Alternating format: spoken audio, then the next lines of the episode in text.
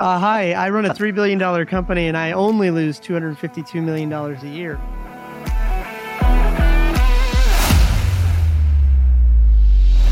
If you find the secret sauce, That's a pretty dangerous bet.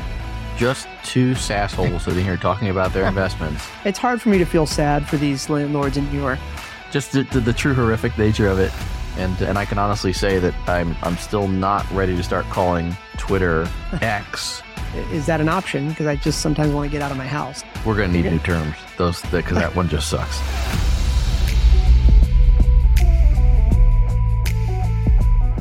Hey guys, welcome back to the Results Junkies podcast.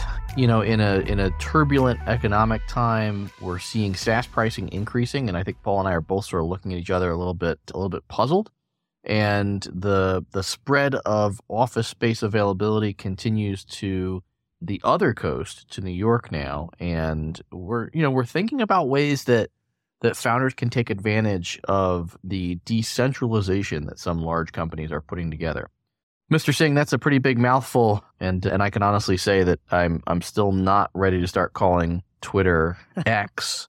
But the world of social media has me has me wondering which which which end is up uh, with all the channels. How are you doing today, man? I'm good, man. I I I have not logged into my Threads account in over a week now, and I don't know whether I you're supposed to call it tweeting. Xing? Are we Xing? I Yeah. don't know. Is that We're gonna need Okay. new terms. Those because that one just sucks. I mean, imagine, imagine. Well, separate to- uh, topic for later. But what do you think the weekend was like at Twitter? I mean, it, it the whole thing just seems so spur of the moment. It's like a tweet came out on Friday, and then Sunday night the logo's appearing on the website, and it's like, what?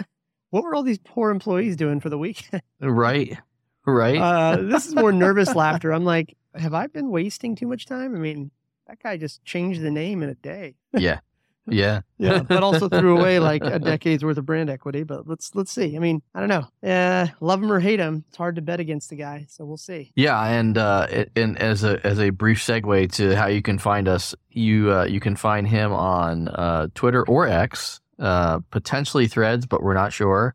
Facebook, LinkedIn, you know, and and maybe some others that shall be named at Paul Singh, and on all of those platforms and whatever names they come up with, you can find me at Pizza in Motion. You can email questions to the show at show at resultsjunkies.com. So let's let's talk about SaaS pricing because before you sent this article to me that we'll link to in the show notes, I I had been looking at this and and trying to to make heads or tails of it uh, as well. And so setting this up, the the article that you sent was talking about how some some large SaaS providers, Slack, Shopify, um, Google Workspace, Salesforce had all raised prices. And we actually saw the Google Workspace increase internally for us because we switched from Rackspace to Google Workspace, which you talked about in the show, you know, about a year ago. And then it's not just those sort of B2B plays, but we also saw Spotify come out and increase their pricing. Disney has talked about increasing pricing for streaming services. And so we've seen B2B increases here, which I think are maybe a little bit more expected, but also consumer B2C plays and in a, in a very interesting and challenging environment.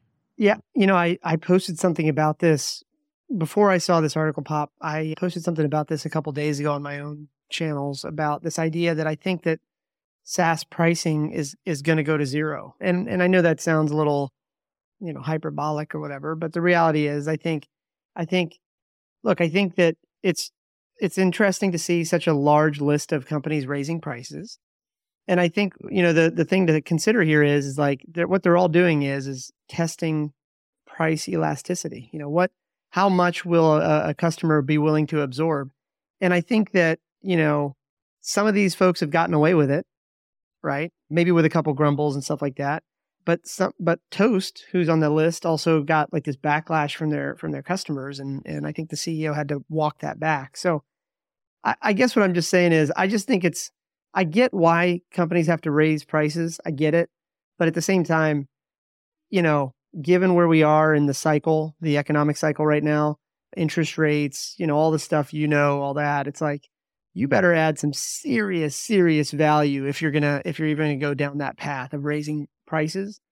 You're almost better off though, kind of going the other way. I think I think I don't know. I, I think like I'm gonna annoy a lot of my SaaS friends and, and I admit I've invested in a lot of SaaS as well over the last couple of years. I get it. But at the same time, I think customers are tired of being sort of thinned out. Like their margins are already thin, and now we're talking about thinning them out even further. It's just the next year or a year and a half is going to be a, a, wild ride for a lot of these companies. Just two sassholes sitting here talking about their investments, and I, I want to, I really want to dig in on this toast thing because you know, I, I, folks who listen to the show quite frequently will know, you know, I'm in the restaurant business. We don't use Toast, but Toast is a big player in the space, and so just just to dig into this a little bit, what Toast did was Toast rolled out a 99 cent fee per order over ten dollars for any order placed online through its platform. And this fee was to the consumer, not to the to the restaurant. And so typically Toast's fees are not paid by the consumer, they're paid by the restaurant. And then obviously the restaurant's passing them through in some form or fashion in terms of what they charge. The interesting thing here to me uh, is like we think about this model of folks who are ordering on DoorDash and Uber Eats and Grubhub, and smart consumers know they pay more when they order through those channels than if they order through the restaurant directly. They know they pay for delivery. They know that they pay some ancillary fees and and all that's mixed in there. And and so then you revert back here to Toast where where Toast is really like the restaurant's point of sale system. They're not really supposed to be, you know, the online ordering piece per se. Like there's lots of online ordering pieces out there. So now taking all that here and and zooming all the way out for a second and Toast being a massive player in in in this like upstart small business restaurant space how much money do you think Toast made last year? They're publicly oh, I, held. I won't Google it. I don't know. And I'll, I'll give you a hint. Their revenue last year was just shy of three billion. Wait, their gross revenue. Okay. Gross gross revenue was three okay. billion. And so then what do they do? They keep like a percentage of it or something? Their fee model varies depending on which restaurants they sign up with. But, but yeah, generally speaking, there's a monthly fee and then there are some percentages depending on what services you opt into uh, from I'll them. just guess and say they made $200 million. Your number is very close. 252 million was what they lost what? last year. Wait, what? Uh, hi, I run a $3 billion company and I only lose $252 million a year. Uh, how, how does that make sense? Talk me into this. We'll see. Like you and I were talking about this thing from the SaaS aspect of having to raise prices. This is a company that has to raise prices. It was built in a in a place in time uh, that was a different sort of model when it was growth at all costs. And now they're sitting here and they're in a they're in a very different spot. And I, I mean, so the 99 cent fee goes away because of customer backlash, but they still have a gap to close and a significant one. And they're going to have to change their model pretty significantly. And so, like, where Toast was just just for folks who maybe don't understand these softwares at an intimate level, like I do, just to just to to to equate this to something that's more recognizable, Toast is to restaurants like Shopify is to small businesses who set up a, a payment portal. Shopify makes it easy. You know this. It's you know click click click done, and now you can now you've got a an a, you know a, a page to sell stuff on. And same thing with Stripe. Click click click done. Now I can accept payments. Toast is that to the restaurant industry, and they have almost hundred thousand restaurants under contract and they're losing money hand over fist. And they have to find a way to change their model. And that's going to mean passing costs on to either the consumer or the restaurant. And then ultimately, that's going to trickle down to the consumer in a time when interest rates are at least staying where they are and potentially rising. Or, or hear me out, just humor me for 30 seconds. Or they could right side their costs in an aggressive way. like, like how many people actually work there? Do you know? I don't. It's it's a good question. I don't. Know. Yeah, I, I, didn't mean to derail um, your thought process your here, but I, I but I know what I'm about to say is ironic given our you know our mutual backgrounds here. But like, isn't uh, like okay so so the way i simplify this in my head is is that every business has unit economics or a unit level profitability and, and, then business level profitability and the mistake a lot of founders make if they raise money is they tend to like use some of that money to kind of go upside down at the unit level in order to drive more mm-hmm. market mm-hmm. share. So in this case, they might say, you know what? Like, I know I need to make a profit on every customer, but gosh, I need to do a land grab. I'll just use these venture dollars to not only keep my business afloat, but to always to also also r- run the unit economics at a per customer level upside down. And then all of a sudden, they also then act surprised when they can't right side the ship. Uh, and so, like, that's kind of what's yeah. happening here, right? It's like Like they're unprofitable at the Well- business level. Okay, no surprise. But then to say, but then they're also unprofitable at the unit level. Like it sounds like at that kind of tho- those kind of losses, kind of seems like no customer is profitable for them in their current setup. I wouldn't I wouldn't think so. I mean, maybe some of the smallest of small, but um, I did. By the way, I did Google the number of employees, and so they have you you you, you hit a nail on a head here. They have just over three thousand employees, which seems like an awful lot for, uh, especially again. I hate to keep coming back to Elon, but you know, it, Twitter has whatever you know, fifteen hundred or two thousand employees now on a you know much larger revenue base, and in theory you know, I mean, Toast has some intricacies, you know, changes to credit card processing, things like that that come up. So they do need engineers for for you know quickly changing technology. But to your point of, of unit economics and whether they have profitable customers, so and, and I don't know this off the top of my head because I haven't looked it up, but like you know, like their their claim to fame, Toast's claim to fame is sort of like, you know, hey, we can get you started for you know hundred bucks a month or whatever, and then you're you know you use a couple iPads or whatever. It's not you know it, it's not robust technology necessarily, and you can get you can get tech from them. You can bring your own. But for orders of magnitude, you know, like what I'm using in our restaurants costs us, you know, over $10,000 in hardware per restaurant to get started. And then on top of that, I've got monthly software costs that are, you know, way more than 100 bucks per month. And so, you know, Toast came to market saying that they were going to be significantly cheaper than their competition. And and and if they're going to survive, we'll, we'll have to drift up much closer to what the large mainstream providers of point of sale charge. And so then your question becomes if you're really not that much cheaper than your competition anymore, you know, do you go with the industry veteran provider who's been there for 30 or 40 years, or do you go with the the young upstart like Toast? And, you know, I mean, they're going to win their fair share of customers, but they're not going to win on price anymore potentially. And that's another potential adjustment to their business model that that's a that's a really interesting one to consider. I think if I was a, and I'm vaguely familiar with Toast. It was, you know, it, was running at about half the bars back in DC or, you know, last year on that other project Yeah. you're talking about. But, you know, if I had to be a betting person and kind of and guess where they're going to go, I, I, I would bet you one of two things happens. They're either going to have to right side their cost structure, as uncomfortable as that is, they're going to have to consider that. Or they're going to have to think about like some sort of advertising model and potentially using some of the space on those receipts, whether they're digital or not. Like, like they're going to become bo- more of a media company of some sort. Because given iOS 14 and you know that old trope of you know when everything changed back in 2022 or whatever it was, like those advertising dollars are still flowing. They, they may not be going to pay per click anymore, but they're still getting spent elsewhere. And I wouldn't be surprised if they go down the path of potentially, you know, giving giving customers giving their the toast customer the choice of you know it's, it's kind of like the hulu model. Pay the higher fee and get no ads or pay the lower fee and we're going to show you some ads. I, I have a feeling it's going to go down that path. It's it's either going to be that or cleaning up their cost structure or maybe both. If i had to bet but we'll, we'll see. Yeah, and I think if I had to guess, where I would say, you know, my my personal opinion is, I think that there is an avenue here, especially because the users of Toast are are likely to be more technical in nature. They're newer restaurants, potentially younger, you know, entrepreneurs, things like that, as opposed to old stodgy guys like me. Oh, so you may have hit on something there, in that maybe it's not necessarily advertising per se, but maybe Toast can turn themselves into a loyalty company. Not we're saying Toast needs to recreate itself, but they obviously need to do something to, to increase revenue.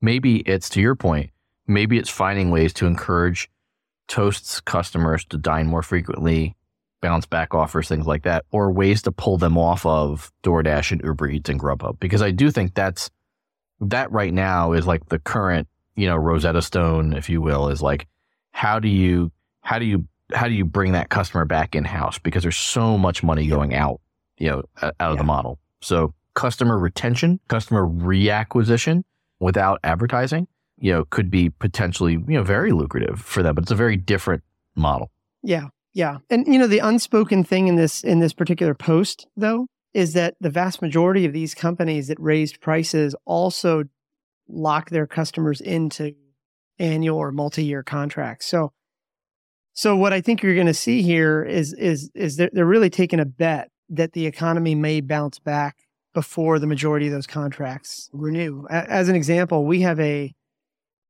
I would say, somewhat tangential competitor that that you know kind of went back to their like we had a lot of their prospect or a lot of their customers in our pipeline, and you hmm. know word on the street is they kind of went back to all the prospects. Blanket offered a fifty percent discount in exchange for renewal of the contract terms.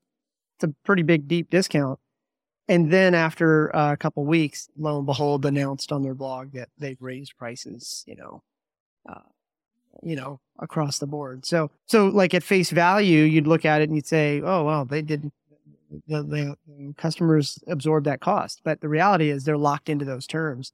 I mean, like Toast, I mean, you, you probably know on the other side of it, like my understanding of Toast is, you know, in exchange for that lower cost of entry and all that stuff, you are in fact getting locked into a year or multi year contract anyway, a, a, lot of these, I mean, Salesforce, same thing, HubSpot, same thing, you know. So it's not a dig against the companies, by the way. It's really just more of like a maybe a a comment more for the founders listening to this is that like if you look at that article and you say, gosh, maybe I should test raising prices, I'd be really careful about at least understanding uh, all the moving pieces here because I don't think it's going to stay this way. Like, I don't think I think I don't think it's fair to assume that customers just took those price increases, you know, laying down. And so no, and some of the I think some of the greatest innovation happens when price increases come into play because you you start to figure out, you know, is there a cheaper product for what you're what you're paying for externally? And in some cases an entrepreneur says, you know, I, I looked around and didn't find a cheaper solution, so I'm going to go create one.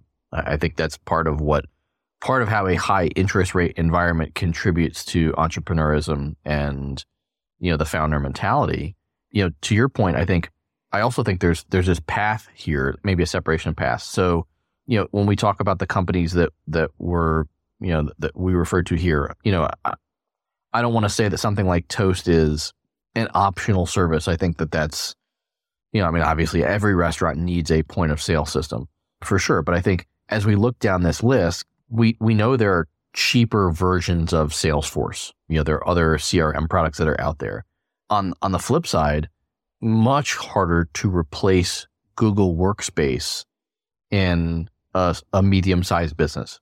Like that that that migration would be significantly more painful than potentially moving Slack or or Salesforce. And so I the thing I noticed when I looked at this list of prices that were in this LinkedIn post is that, and I, I remember this from our price increase. While the increase itself wasn't necessarily significant for us because we don't have a ton of users, from a percentage standpoint, if Google Workspace really did raise their prices 20%, I'm taking him at face value. I think that was roughly where it was. That's a pretty massive price increase for what I would say is the, you know, equates to like a utility for my restaurant. It's like I can't turn off the water. I need that you know, companies can't turn off the email service. They need that. And migrating it is costly, painful, and a, and a real productivity hog. And so it's just interesting to me that that happens to be one of the bigger price increases as well. Yeah. I think it's going to be interesting to just see where this all goes. Because I, I think that, like, I really do think that pricing for SaaS is going to continue facing downward pressure. And the only people that don't want to maybe consider that idea are the ones that you know have a vested interest in it not going down like like right and i get it that's that's rational behavior but at the same time it's like you know consumers demand more for every dollar they spend and and that's understandable you know it's like mortgages are up everything's up you know and so it's like you know in other words i think two, three years ago you could just test a price increase and not really worry about the repercussions of it right? Zero interest environment, you know, money was just flowing around. Right. Nobody really cared. But now that playbook goes out the window. And I think now the question is, is which game do you want to play? Do you want to like figure out that serious question of what has to be true before you actually consider raising money? Or I'm sorry, raising prices.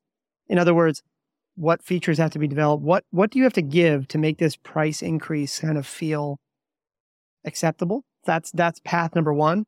Right. And path number two is what what does your business need to look like if it started today with a deep understanding of today's economy, today's customers, today's technology, and no legacy baggage? I think it's worth at least having that conversation of that second top, that second question there.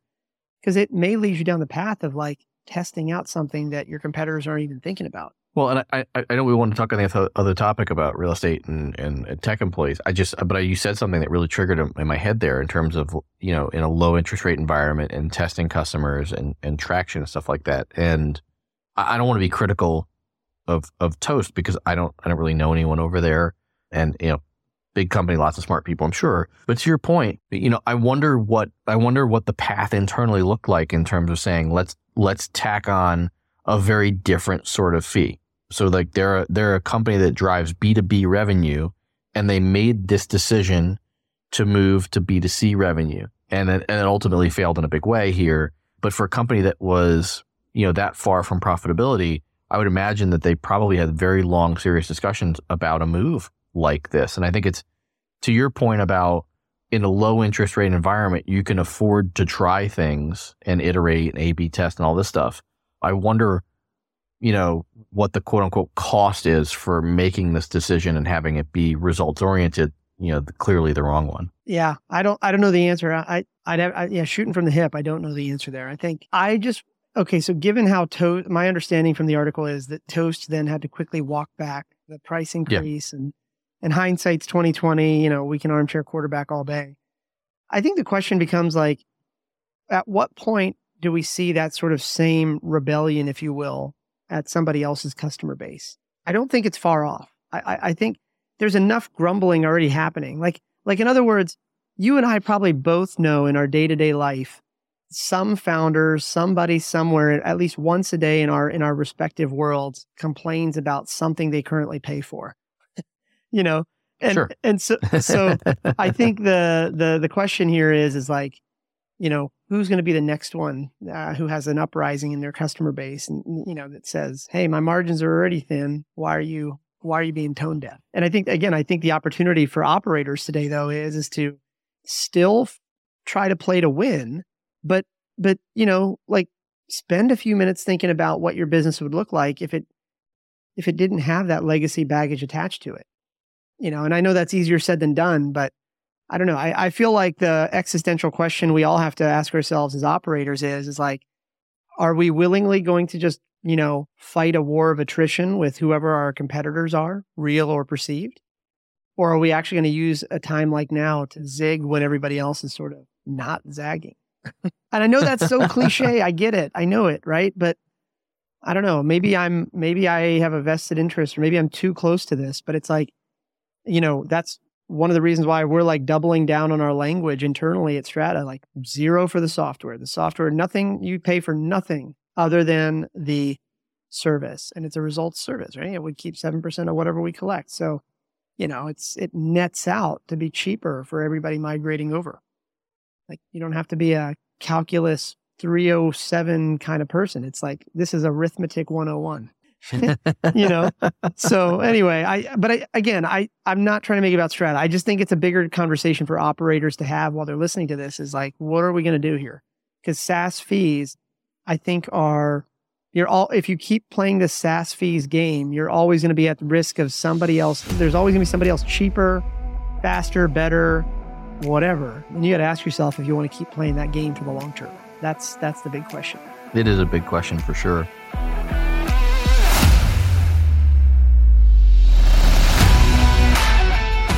Let's let's transition into this topic about about tech firms downsizing, and especially because I think you took it in a different way than I was ex- sort of expecting you to when we when we uh, discussed it pre-show. So I'll tee this up and then and then and then let you riff on it a bit here. So this is a, a New York Times article that we'll link to in the show notes, essentially talking about a mirroring of what we've seen in San Francisco, which is tech firms shrinking when it comes to office space in the city a little bit of a different reason. You know, New York doesn't necessarily have the crime issues, the prevalent crime issues that San Francisco has. Not not to say that New York doesn't have crime, but it's not a it's not an impediment to business. It's a you know obviously a, a well connected city globally for meetings and and commerce and all that stuff. But large companies are downsizing their office footprint. In in in what's ha- but there's, there's sort of a knock on effect here. But you know what's happened is that now these big companies are sort of in competition with landlords because landlords still have space available and these com- large companies have fully built out spaces available and then there's just this question of you know the world of if the offices are smaller, then that, that clearly means the workforce is more decentralized. And I'm going to put a period there and stop and let you talk. I, I mean, I think this is such a complex issue, but I think I think that you know we've talked a little bit about this in the past. I think that particularly for people that are thinking about raising money, you just need to understand that the people that have invested in the venture funds that you might want to raise money from are they're probably heavily heavily over indexed in real estate. And so this is probably affecting them. Like like in other words when somebody like google breaks a big lease it's not just the landlord that gets hurt. It's all the investors that are in that you know investment pool and those more often than not in my experience tend to also have a strong overlap with venture now that being said though I think the other side of this though is that what what I think the bigger story here is more about the mismatch in speed. In other words, you know, real estate landlords, things like that, they tend to operate on five to 10 to 20 year timelines. So when you think about going and leasing uh, something from them, you as the lessor, you know, you're essentially taking a bet with this person for the next decade or two. And historically, that's always just been a, you know, for a landlord, it's been a safe bet. But now all of a sudden, the alarming thing is, is we're seeing large companies walk away from billion dollar assets, you know, and, and, and that's huge. And so that's, I guess what we're, what I'm saying is we're seeing this big mismatch because companies have to adapt on the fly to their cost structures now. You know, like they, they may not have enough cash to survive four more quarters if they don't do something drastic. Right. And on the other, on the other side of this, you have you know commercial leases that tend to be multi-year often decade or more and that mismatch you know like in the electrical engineering world we'd sort of call that like an impedance mismatch and and like that's the that's i think what we're seeing here is that like you have uh, an entire sort of asset class that was renting or leasing to to a customer base that thinks in tr- certainly much shorter time scales so I know it's a mouthful, but I don't know. I, I don't think the story is like, you know, New York is suffering or whatever. I think it's really more like, hey, this was bound to happen. you know, you know, like what, what, what? How are we surprised three years after the pandemic started? Yeah, you definitely shouldn't be surprised. Uh, you know, I I also wonder, you know, for smart companies, and I think this this you know this blends into you know what you're you know currently working on you know how you know, I think there's an opportunity for founders to take advantage of this decentralization in terms of appeal.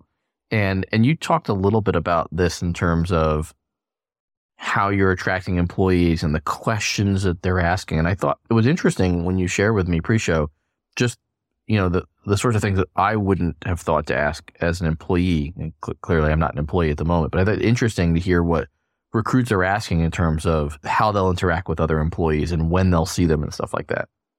Yeah, yeah. So a little bit of background: we are pretty much all remote. You know, we we do have a small office down in Florida, just sort of a legacy thing, and and and roughly five out of our thirty employees work out of that office. Partly because they're they, they're based close to that office, but also partly because they're in roles that cannot be done remotely because of certain patient info and that sort of thing. So, so again, we're primarily remote, you know, spread out across nine or 10 states now and stuff like that. And, and so I've been recruiting a lot over the last couple weeks. And one of the interesting anecdotal things that's come up is that the best candidates tend to throw a question out there of like, Hey, what, what does travel look like? Even though the even though the job offer or job posting says you know no travel fully remote or whatever the best candidates are still asking about this. And I would say 60 to 70% of them are asking this of me is, are you guys meeting up annually or more often? You know, and, and, and is that an option? Cause I just sometimes want to get out of my house. And I just, I was sort of surprised by that question because I didn't, I've never really heard that before, you know, a decade ago. And, and I think that like, you know, this is a broader topic, but I think that like there used to be this, so prior to COVID, if you were a remote company, I think the reason you would you would or the how you would defend yourself to all the people that say you shouldn't go remote is you'd say, well, it's cheaper to hire somebody elsewhere. Like there was this sort of geographic arbitrage that was happening. You know, like if an engineer in New York City cost 200k, just hypothetically a decade ago, that same engineer, that same skill set in I don't know, rural Colorado could be, you know, 75k with with Right. similar lifestyles, just given the cost of living uh, difference between those two geographies. I, I think where we are now, three years past the pandemic and all that stuff, right, is that the cost arbitrage does not exist anymore at the highest level of the employee talent pool. In other words, you can definitely arbitrage geography if you're going for junior level, entry level roles. Sure, you can, but it's probably not very defensible. But at the top of the pool, that really great candidate in Virginia Beach or Idaho that knows that they're like national level talent, they're going to want national level salary or, you know, whatever. Like they're not going to take that discount.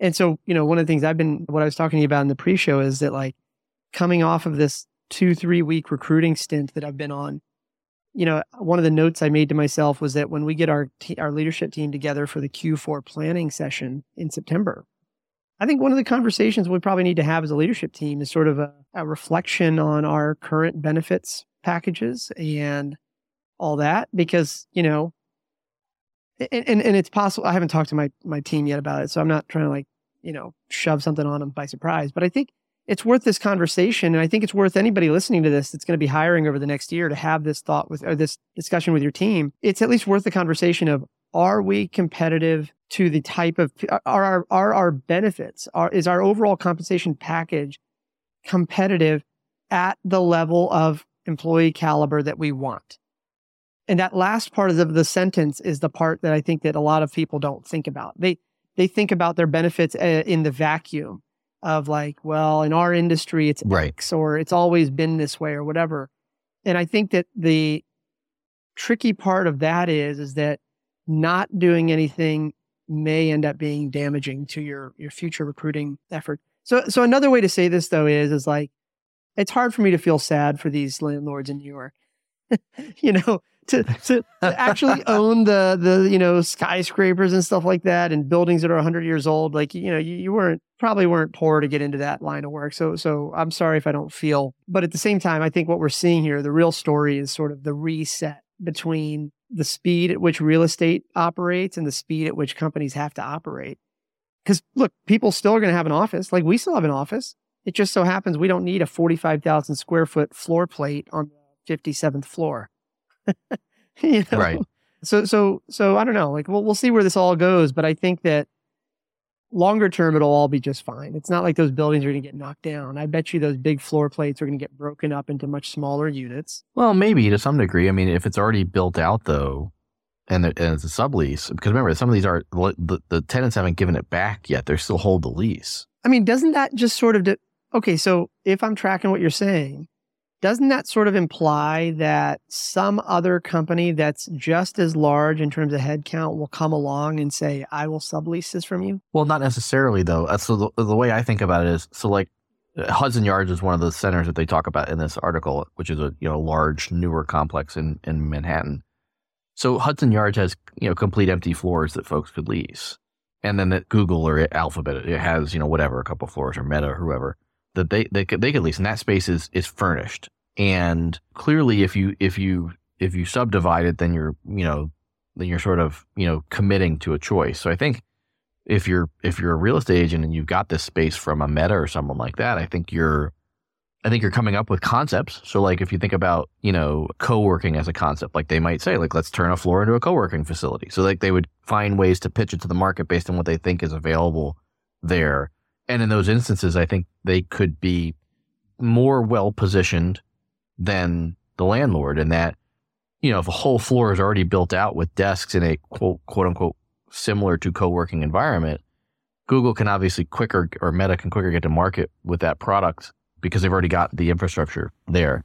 Whereas opposed if they start splitting it up and subdividing it, then you have to know you have to have, to have some intent for whatever it is that next thing is that you're building. Okay, so this might be larger than the scope of this episode, but just just to throw it out there, like if you kind of try to if you so this is so complex, but maybe we try to come at this from a first principles standpoint. So I'll just put you on the spot. If I put you on the spot and I said to you, on the whole, over the next 10 years, do you believe that employee headcount at average companies will go down versus up? What would you say? Do I think headcount at average companies will go down or L- like up let me rephrase let me over the yeah, next let me rephrase years? the question. Do you think that companies will get as big as they used to be in terms of headcount in order to drive the revenue? Like, let, let me say this a different way. In the old days, market size and all that stuff sort of determined how big of a team you would need to capitalize on that. And then lo and behold, that's kind of why venture capital came into existence, right? Because sometimes you would need large amounts of money to get into these industries. But when we look at the last couple decades, overall employee productivity has skyrocketed. I mean, you can look at almost any economic sort of forecast and you can see that worker productivity by almost every metric is like 10x, 20x, 30x over the last couple decades. So really what that's what that's kind of I think speaking to is this idea that like for every year that goes by, you need less and less headcount to achieve the same amount of economic footprint, if you will. Right, and you, you hit it on it there, and I think it's and and and as a reminder too, I, I want to loop back on one thing that you said earlier about the cost of an of an employee, but let, let's finish this point. To your point, it's not necessarily headcount. I think it's this coupling, this metric. So like, and not not that this is the right term here, but like one of the terms that, that folks use for software licensing is PUPM, you know, per user per month cost. Here, I think to your point, I think headcount per unit of measure, whether that's dollar of sales, customer, whatever, I think those will continue to get more efficient for the best companies. But I also think that if you figure that, if you figure that out, if you find the secret sauce, then your headcount probably does go up. And it's funny because this goes to an article that I put in our, our chat and then said, let's not talk about it. It was about Spotify and their user growth. And I was saying, you know, how it's interesting that Spotify is growing in in a in a in a tough economic environment.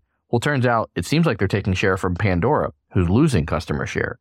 So, you know, do, if Spotify has it figured out, they probably will increase headcount if they can keep increasing subscription count.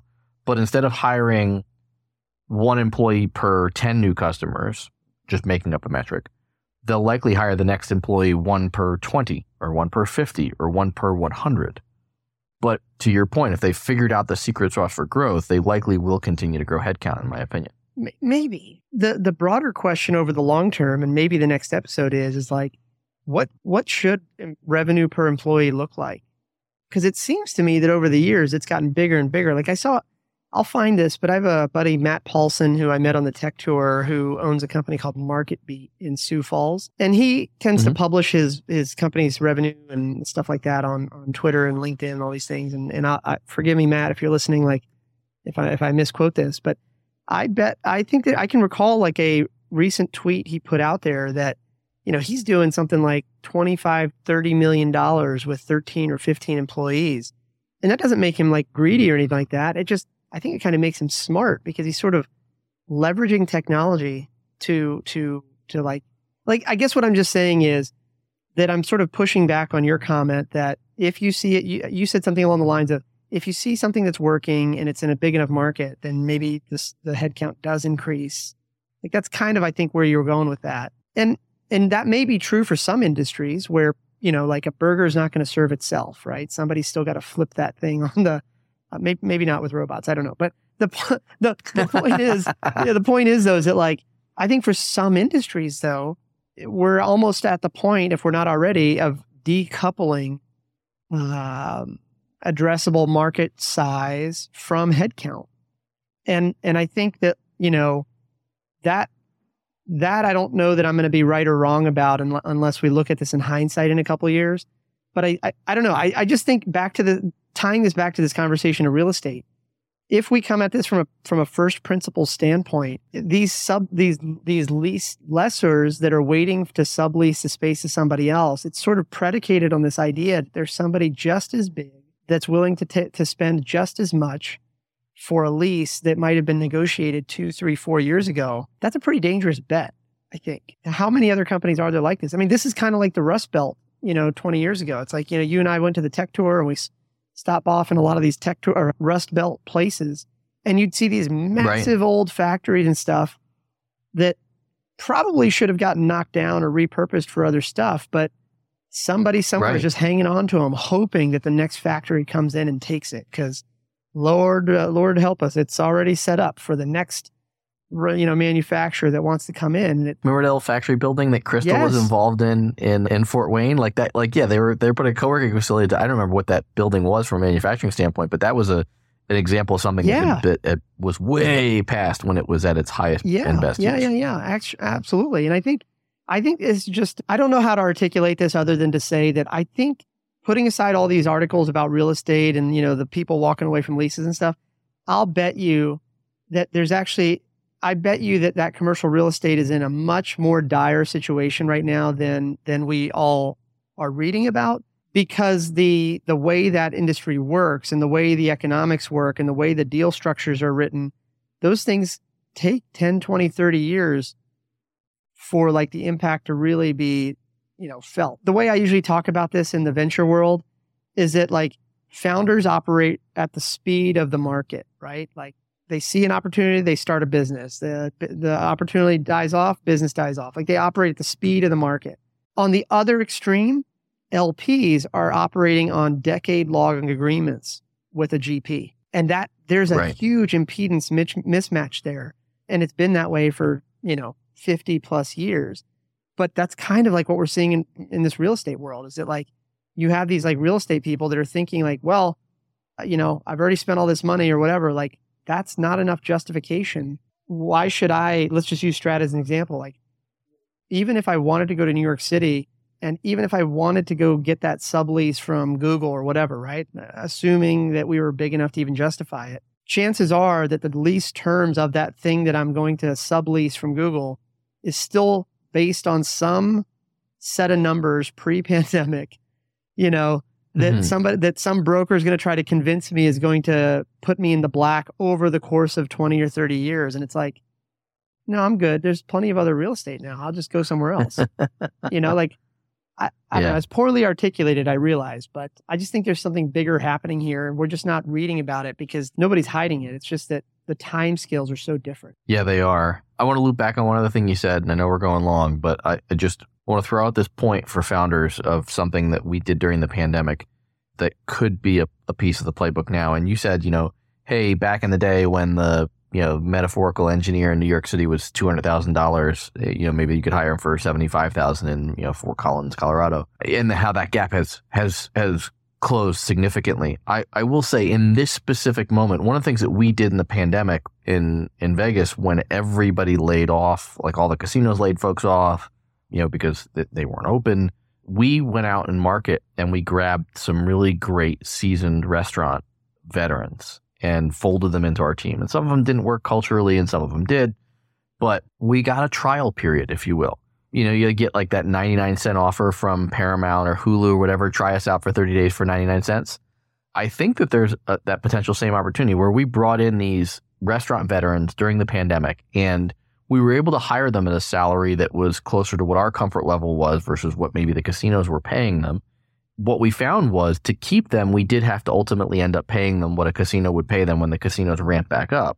But we got this sort of trial period at a lower salary to figure out that that person was a cultural fit. And to that point, I think we're in a time and place with a lot of the layoffs that have happened and potentially some of the decentralization where you might be able to bring someone in right now when the market is softer. You might be able to bring in a higher level of talent than you might have otherwise been able to bring them in.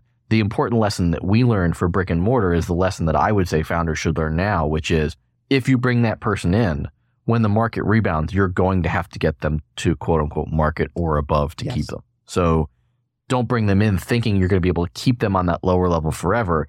It's bring them in, see if they're a culture fit, try them out. And then when you figured out that they are an integral part of the operation, you do have to start moving them up to be competitive with New York and San Francisco. But you might have an interesting trial period right now in the market where the market lets you lets you get that really key piece and see if they're a cultural fit for the yeah, next year. yeah, absolutely could work. I mean, I think I think um, you know, topic for maybe we tie this to the next episode or something. Is it like, I think that you know you should probably be doing an exercise of your employee base. You know, like one of the confidential exercises I think everybody should do once a year at least is you write down all your employees' names, right, and you sort of rank grade them A, B, C, D, and and you know.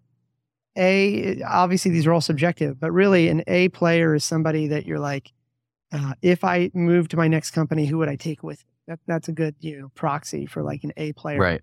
And and the reality is like wherever your A players are, you probably need to kind of like have that hard conversation internally every year about are you actually providing them with a with a competitive opportunity or competitive compensation? Because to your point, there's very little arbitrage on on on compensation over the long term. You know, you know somebody you think Right. you can pay less now is is going to find out eventually. But then on the other side, like the longer somebody's been with you, the more valuable they are, the more expensive it is, both directly and indirectly, if something were to happen and they left, you know? And and and I think it's just worth having that conversation at least once a year with your leadership team, you know, and and I don't know. I this whole real estate thing is just wild to me though, because like the good news is, is that people are still going to need some place to work and meet and gather, you know, wherever they're at over time. That is, it's not like office space is going to go to zero. But I think the thing that makes this conversation so interesting, or this part of the conversation so interesting, is that these existing real estate age, real estate landlords are sort of hanging on to this hope, or these existing players, I should say, eh, landlords, Right. lease lessors, whatever. They're all hanging on to this hope that everything will come back to where it used to be. And in the venture world, we'd never accept that, right? Like if one of your founders said to you, like, "Hey, man, like I just need one more bridge round to get me to the next customer. Like, trust me, it's gonna work." You'd be like, "Come on." and uh, Toast just needs one more bridge round, man. One yeah, more bridge yeah, round. Yeah, oh, yeah, man. If they'd only done forty nine cent increase as opposed to ninety nine cent, that's the problem. That was Right. sarcasm, by the way. Anybody that heard that, that was total sarcasm.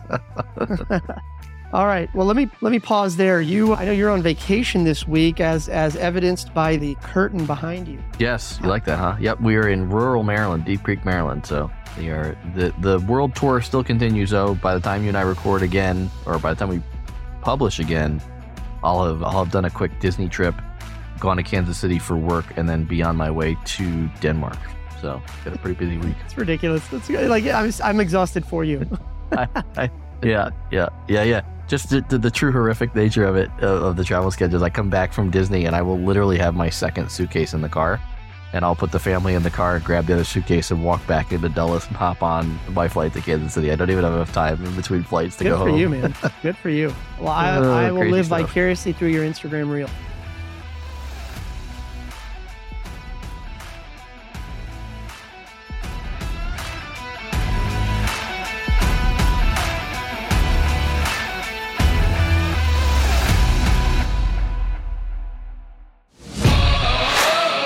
Preceding was produced in association with Crooked Path Production.